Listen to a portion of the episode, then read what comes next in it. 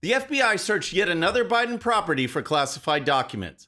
The shipment of American tanks to Ukraine marks an escalation that officials said would not be escalated. Plus, so-called journalists are ditching objectivity because it's racist. All that and more. I'm Bobby Eberle. This is a thirteen-minute news hour. God bless the United States of America.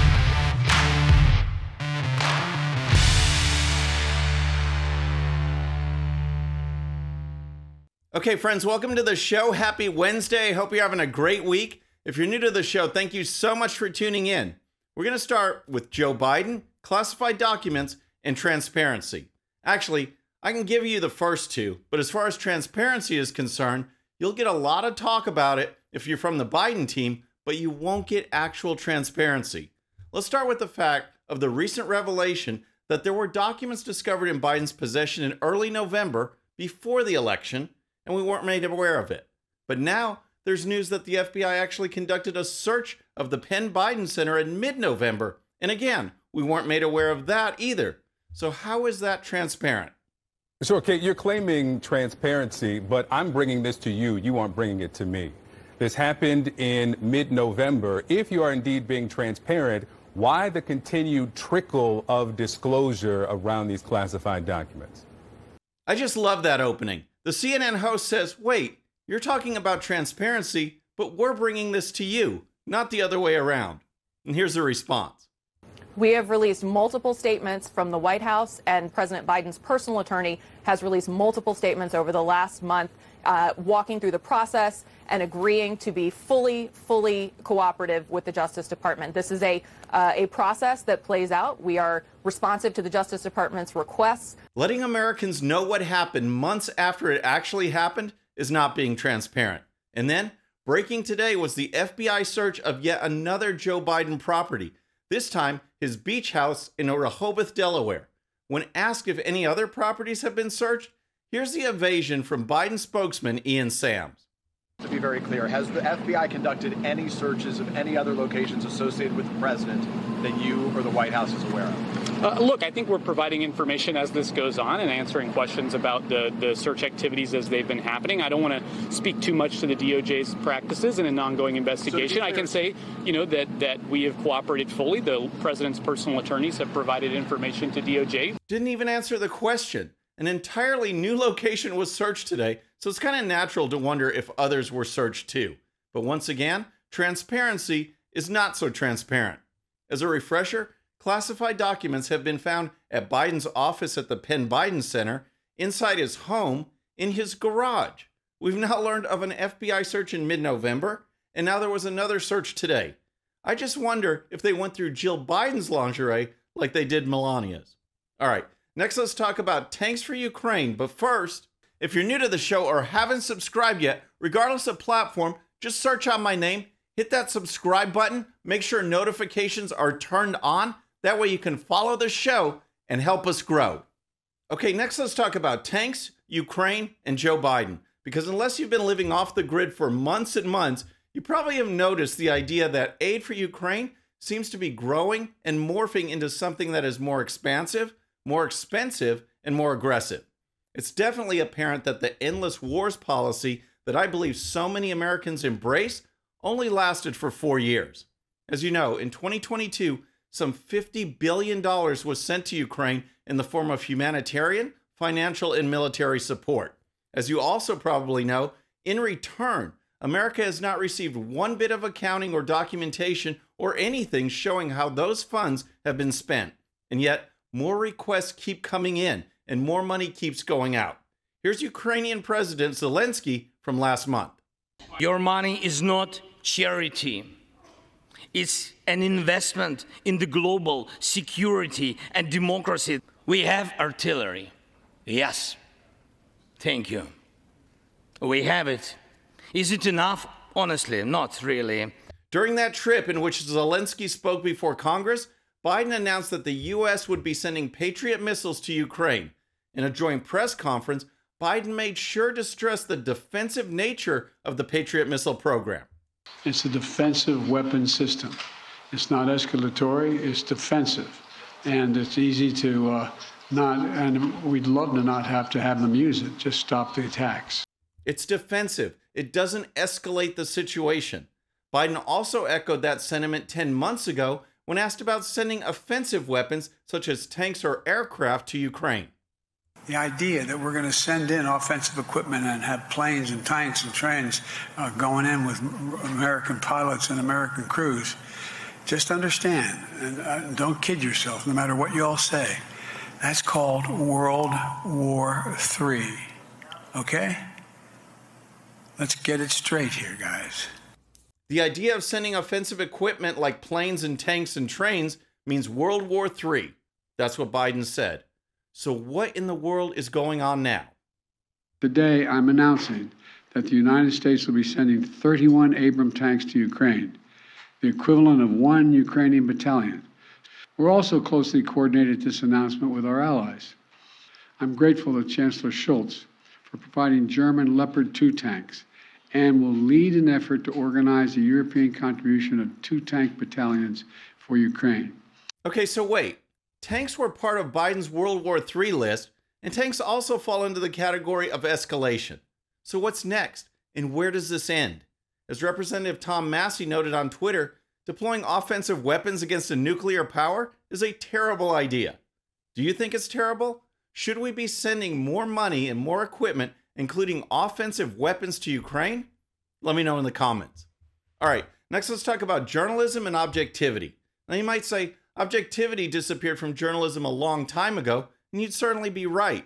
Major networks have gone all in in promoting the left-wing agenda, yet are still calling themselves the mainstream media. There's conservative media, but what the left is providing is mainstream. Well, now it looks like the pretending may be over, because according to the left, trying to be objective in journalism is actually racist and a sign of white supremacy. Here's the story. Increasingly, reporters, editors, and media critics argue that the concept of journalistic objectivity is a distortion of reality. They point out that the standard was dictated over decades by male editors in predominantly white newsrooms and reinforced their own view of the world. Former executive editor of the Washington Post, Leonard Downie Junior wrote, they believe that pursuing objectivity could lead to false balance or misleading both sidism and covering stories about race, the treatment of women, L G B T Q plus rights, income inequality, climate change, and many other subjects. Wow, you can just tell by the wording what this is really about. This is about advocacy. The left knows there are strong feelings about race, women, income, climate on both sides, and they only want one side to have a voice. Thus, these journalists are trying to redefine journalism itself. Here's more. Journalists believe objectivity prevents them from accurate reporting, as it bars them from channeling their background and beliefs, the survey sponsored by Downey Junior found. It's objective by whose standard? That standard seems to be white, educated, and fairly wealthy, said Kathleen Carroll, former executive editor at the Associated Press. According to U S A Today, the organization has no problem allowing their reporters to write about their own experiences so long as the stories aren't too biased. Basically, these companies want all their reporters to move from being journalists to opinion writers and bloggers. And for us, not to notice. All right, next let's talk about Kamala Harris, who continues to amaze and astound with the things she says or tries to say. She either ends up producing a word salad that leaves you scratching your head, or she takes the words patronizing and condescending to a new level. Take a look at these examples.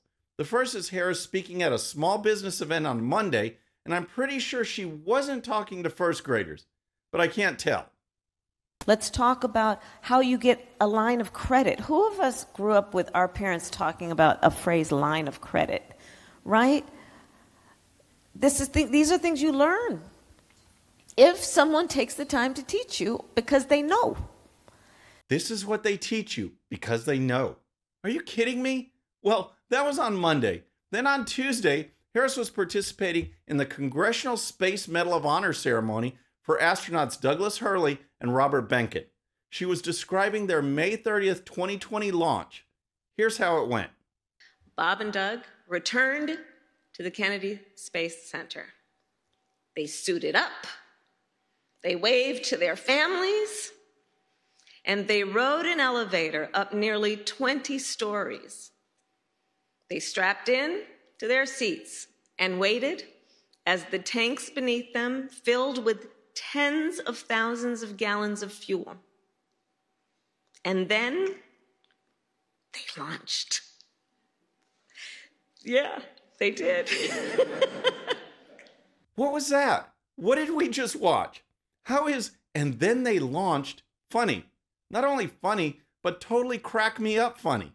Again, is she talking to a field trip from a local elementary school? Here's more. We watched Bob and Doug's rocket rise from the la- launch pad. We watched it climb into the sky and then disappear from our view. And then it disappeared from view. I keep waiting to hear her say, "the end." And that's your update from the world of Kamala Harris. And next, let's talk about a Democrat legislator in Nebraska who's looking to strike back against parents and other Americans who think it's a bad idea to host drag queen events for children. In her efforts of left-wing retaliation, Nebraska State Senator Megan Hunt has put forward legislation that would prohibit children from attending church camps. That's right. The war against religion is real, and Hunt's bill is a perfect example. Here's the story. The left-wing state lawmaker advanced the amendment to make a point about a bill that would bar young people from attending drag shows and penalize adults who permit youth to attend drag performances. This is an amendment that I will use to make a point about the underlying bill, L B three seventy-one, which bans all ages drag shows. It won't pass. I would withdraw it if it had the vote to pass. It's a device to make a point. We need not clench nor worry, Hunt tweeted. So, Hunt put forward the amendment, then she started to receive backlash. Then she tweets that she's only kind of joking and she would remove her amendment if it actually had a chance of passing. The real issue is that she put forward the amendment at all. Trying to put church camps on the same level as drag shows is insane, and yet that's what this left-wing Democrat is doing. What's frightening is I'm sure many other Democrats would love to essentially ban children from religion and replace it with government indoctrination. Friends, that's our show for today. I hope you enjoyed it. And don't forget, if you're new to the show or haven't subscribed yet, regardless of platform, just search out my name, hit that subscribe button, make sure notifications are turned on. That way you can follow the show and help us grow. Thank you so much for tuning in. And remember, today's show's one sheet is available to Patreon supporters using the link in the description. The one sheet gives you the links to all the videos and stories used on today's show, so you can dive even deeper into each issue. And with that, our next show will be Friday evening at the usual time. Until then, I'm Bobby Eberle. This is a thirteen-minute news hour.